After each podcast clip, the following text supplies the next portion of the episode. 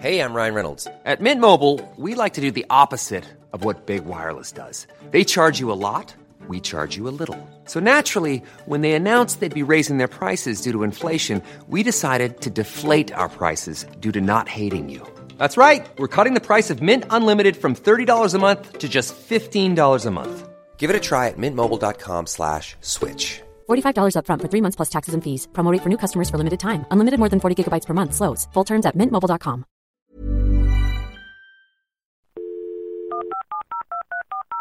This podcast is a Roifield Brown production. Find others on iTunes. All right. Yeah, I know.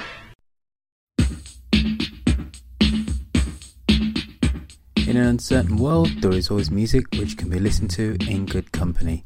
Welcome to Friday 15, the show where we speak to friends and interesting people to the backdrop of great tunes and allocate 15 minutes to both. Today we speak to actress actor Charlotte Martin about the art of voice acting. I Can't Go For That is a song by the American duo Hall & Oates. The song was released as the second single from their album Private Eyes in 1981.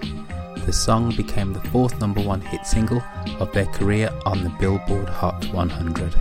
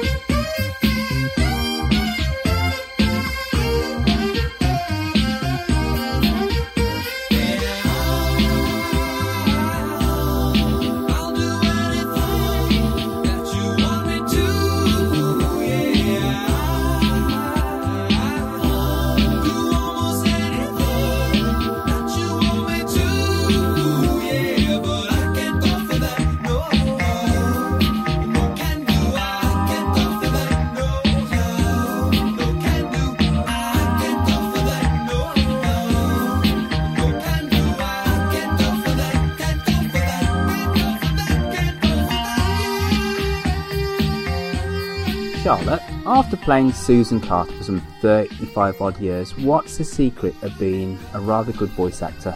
I think with any acting, uh, the secret to being a good actor, whether it be stage, radio, um, television, whatever, is really listening to the other people that you're acting with. I think having a great love of interactions, interpersonal relationships, I think is, is, a, is a real foundation. I think if you weren't really interested in people and what they did to one another and how they how they reacted to one another, then I think that you wouldn't have a, a cat's hope in hell really of being a, a good actor because I think it all comes down to that.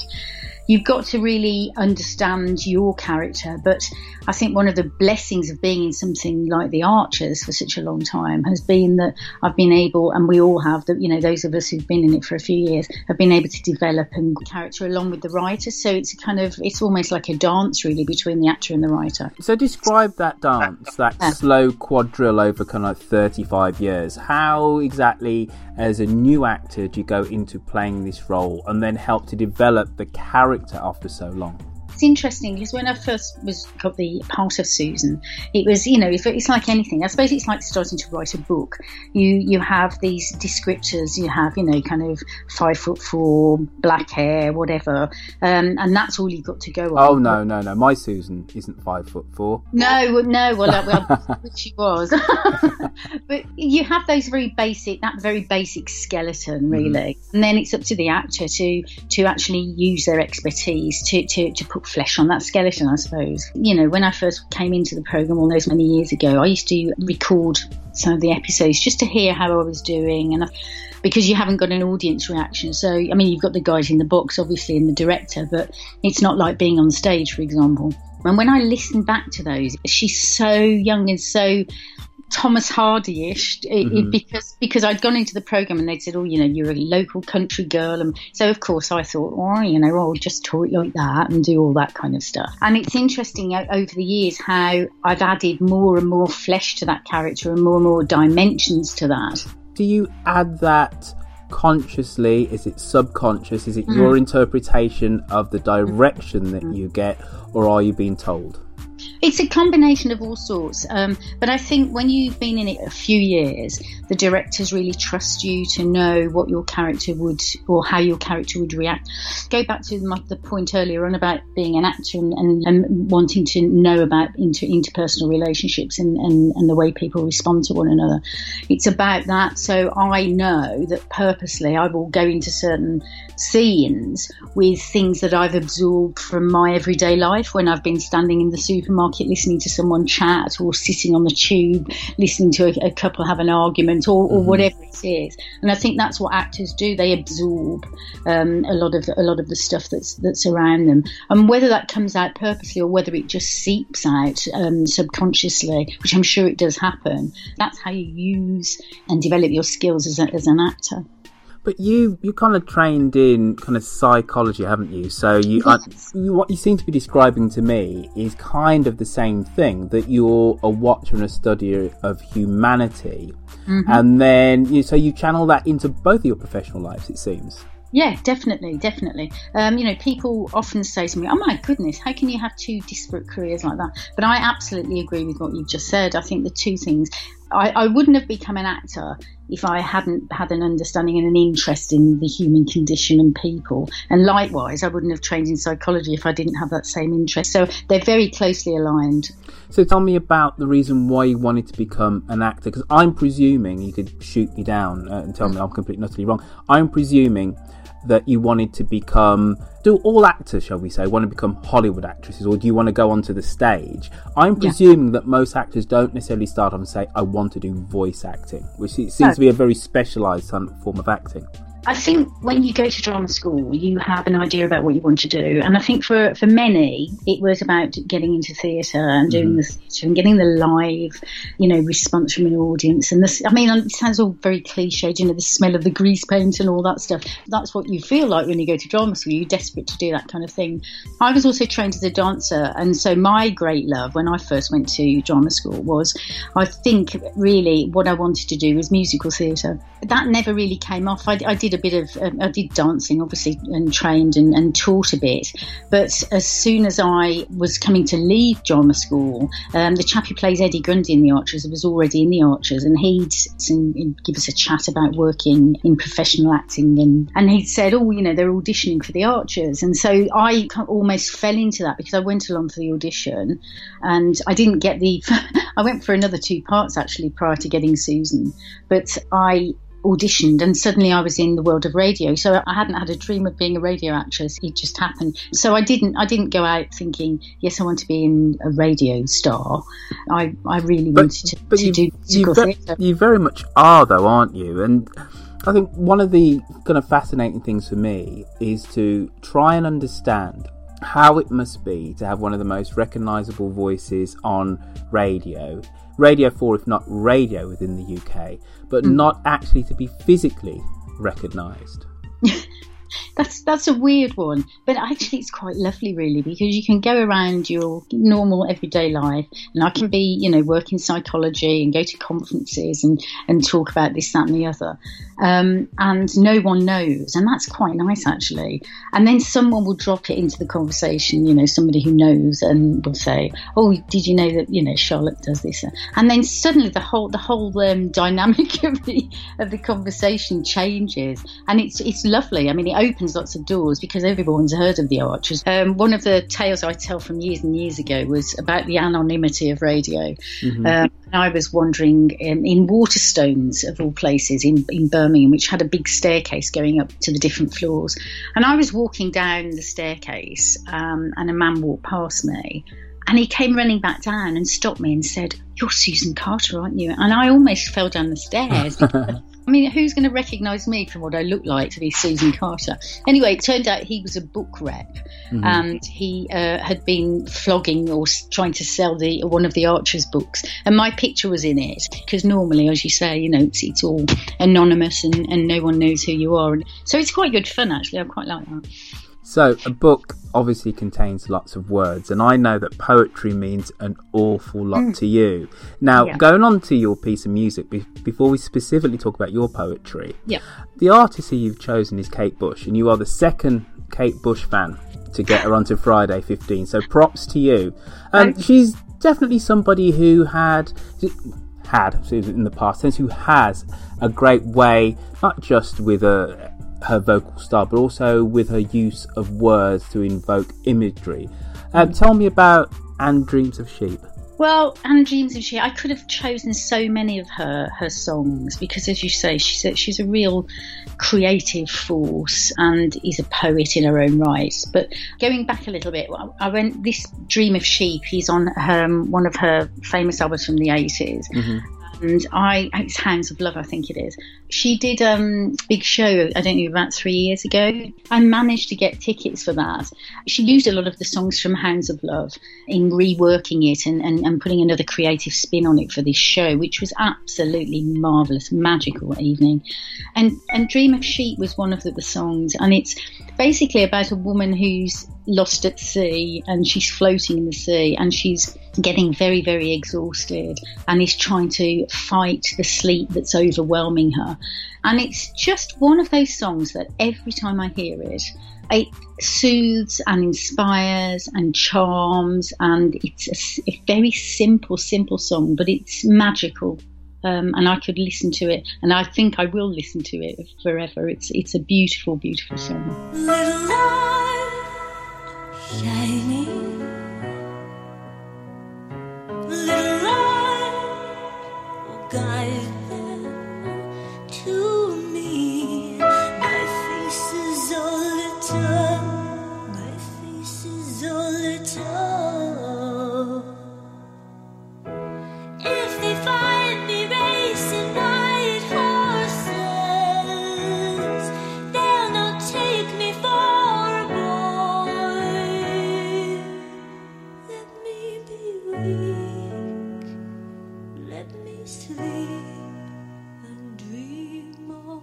Of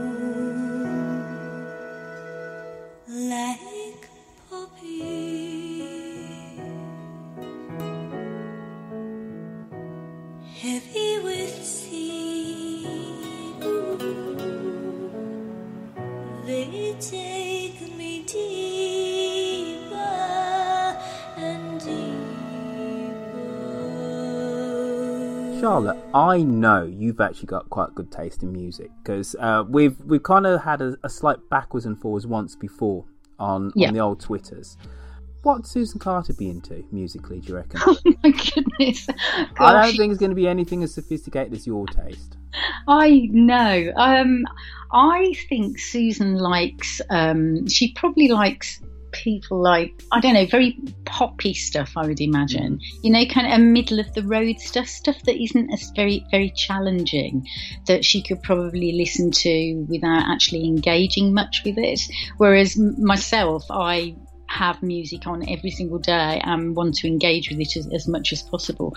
Um, so yeah, Susan Carter's taste in music. Mm, I can't think of anybody. I don't want to insult any musicians. Would you be like a status quo fan? I put her down as something kind of like that, really. She probably would. Um, I think there was an episode not long ago where she had a birthday party, didn't she? I think, and and uh, lots of old uh, school friends came to the party, and I think they had that kind of music in the background. So you're probably right. Yeah, she'd probably she'd probably be doing that horrible status quo dance, you know, that people do. you, you know what I mean? yeah, kind of faux air guitar backwards and forwards thing. Yeah, Alright. yeah, yeah. No, I'm, I'm just thinking that perhaps Susan and Ni- Susan will have a favourite song that her and Neil listen to or that play uh, at every anniversary or something. But um, I don't like to think what that is, so we, I don't think we'll go there. So you talked about actors' chemistry before. Mhm. After playing character for so many years, and you have a not yeah, I was going to say an on-screen husband, an on-mic husband. Yeah. I presume you must know each other, you know, pretty well, and how you're going to each other's going to react in a specific scene. Mm. Yeah, we do. I mean, it's, it's it's very strange. I mean, I've known Brian Hewlett, who plays Neil, as I say, for a long, long time, and we've we've grown together. I mean, Susan as a character has grown up because she was supposed to be. I think she was only eighteen when she went into the program. So I hate to say this because it makes it sound like we're not doing it professionally, but it, it is almost like an automatic pilot. It's like you walk into the world of Ambridge and you meet your husband who you've been with for years, and you just are husband and wife. Um, Brian is a fantastic actor to work with. He's very, very giving. And again, what I was saying earlier about being a, a good actor is about listening to the other person in, in, in, in the dialogue um, and, and reacting and responding naturally to, to that person. Um, and Brian Hewlett is one of those actors that it's impossible not to respond to and, and work closely with. He's, he's a great, great partner. Many actors in more, let's say, traditional forms of acting kind of hmm. get into character by donning the robes or so, you know, getting into costume. How hmm. exactly do you get into voice, if that's even the expression, to do Susan Carter? Yeah, again, that, that's that's a, a, a strange one. Like I say, it, it, it, walking into studio is almost like walking into another dimension.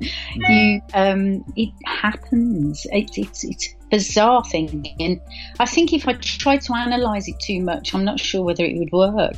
I think with with all of us who exaggerate or put on accents uh, in the program, we. Um, it's almost it is almost akin to putting a costume on uh, literally walking into the studio. You see the mic there you see the Aga in the co- in the corner of the kitchen. Yeah and and you you almost not rather than physically put some clothes on you you mentally put the robes on of the auditory robes I suppose we could call it of Susan on um, so it's it's it's a it's a weird thing again, going back to when I was first in it, it was more of an effort, but now it's it's it's very automatic. It's like a second skin.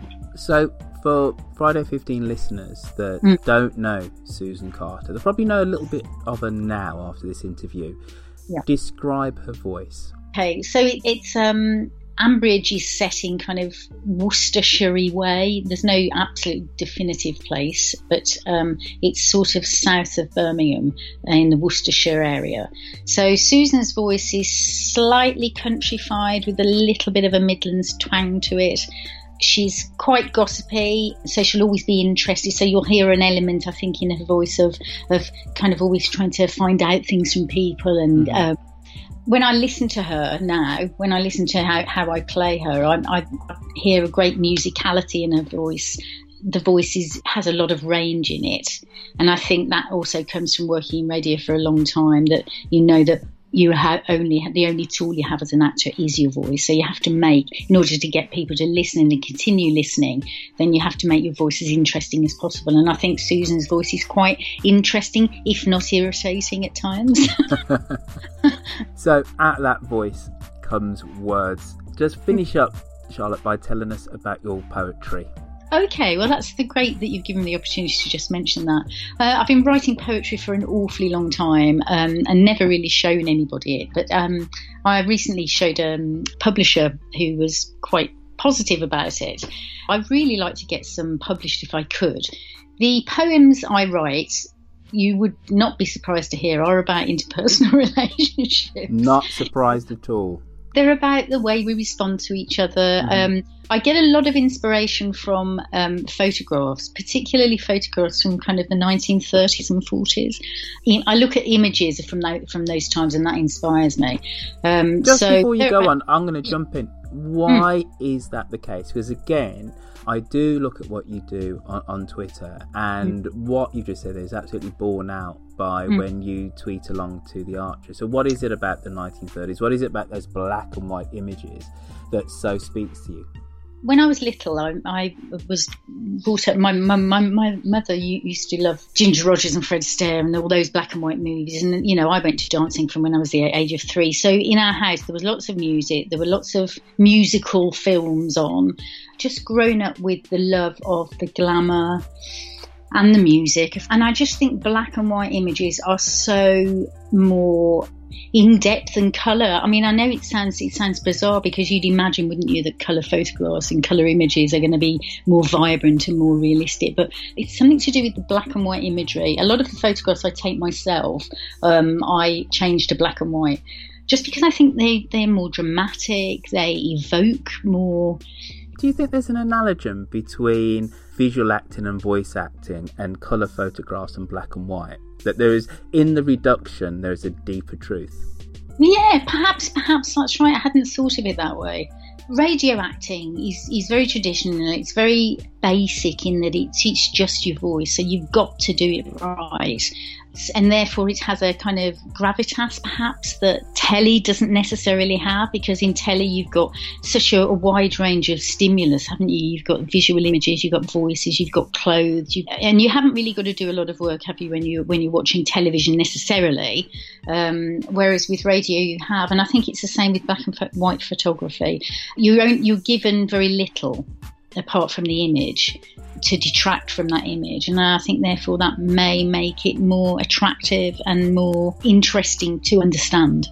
Charlotte Martin, thank you for coming on to Friday 15 and sharing with us your innate love of 1930s imagery, photography, the voice, acting, and also our joint love of the Archers. Thank you. Oh well, thank you very much. It's been a pleasure. Hiring for your small business? If you're not looking for professionals on LinkedIn, you're looking in the wrong place. That's like looking for your car keys in a fish tank. LinkedIn helps you hire professionals you can't find anywhere else, even those who aren't actively searching for a new job but might be open to the perfect role. In a given month, over 70% of LinkedIn users don't even visit other leading job sites. So start looking in the right place. With LinkedIn, you can hire professionals like a professional. Post your free job on linkedin.com/people slash people today.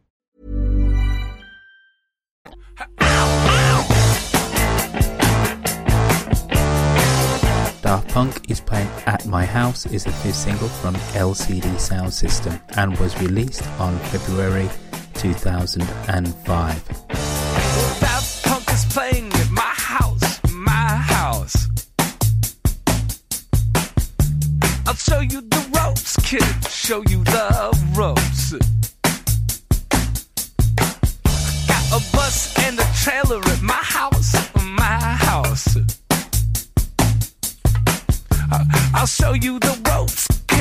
You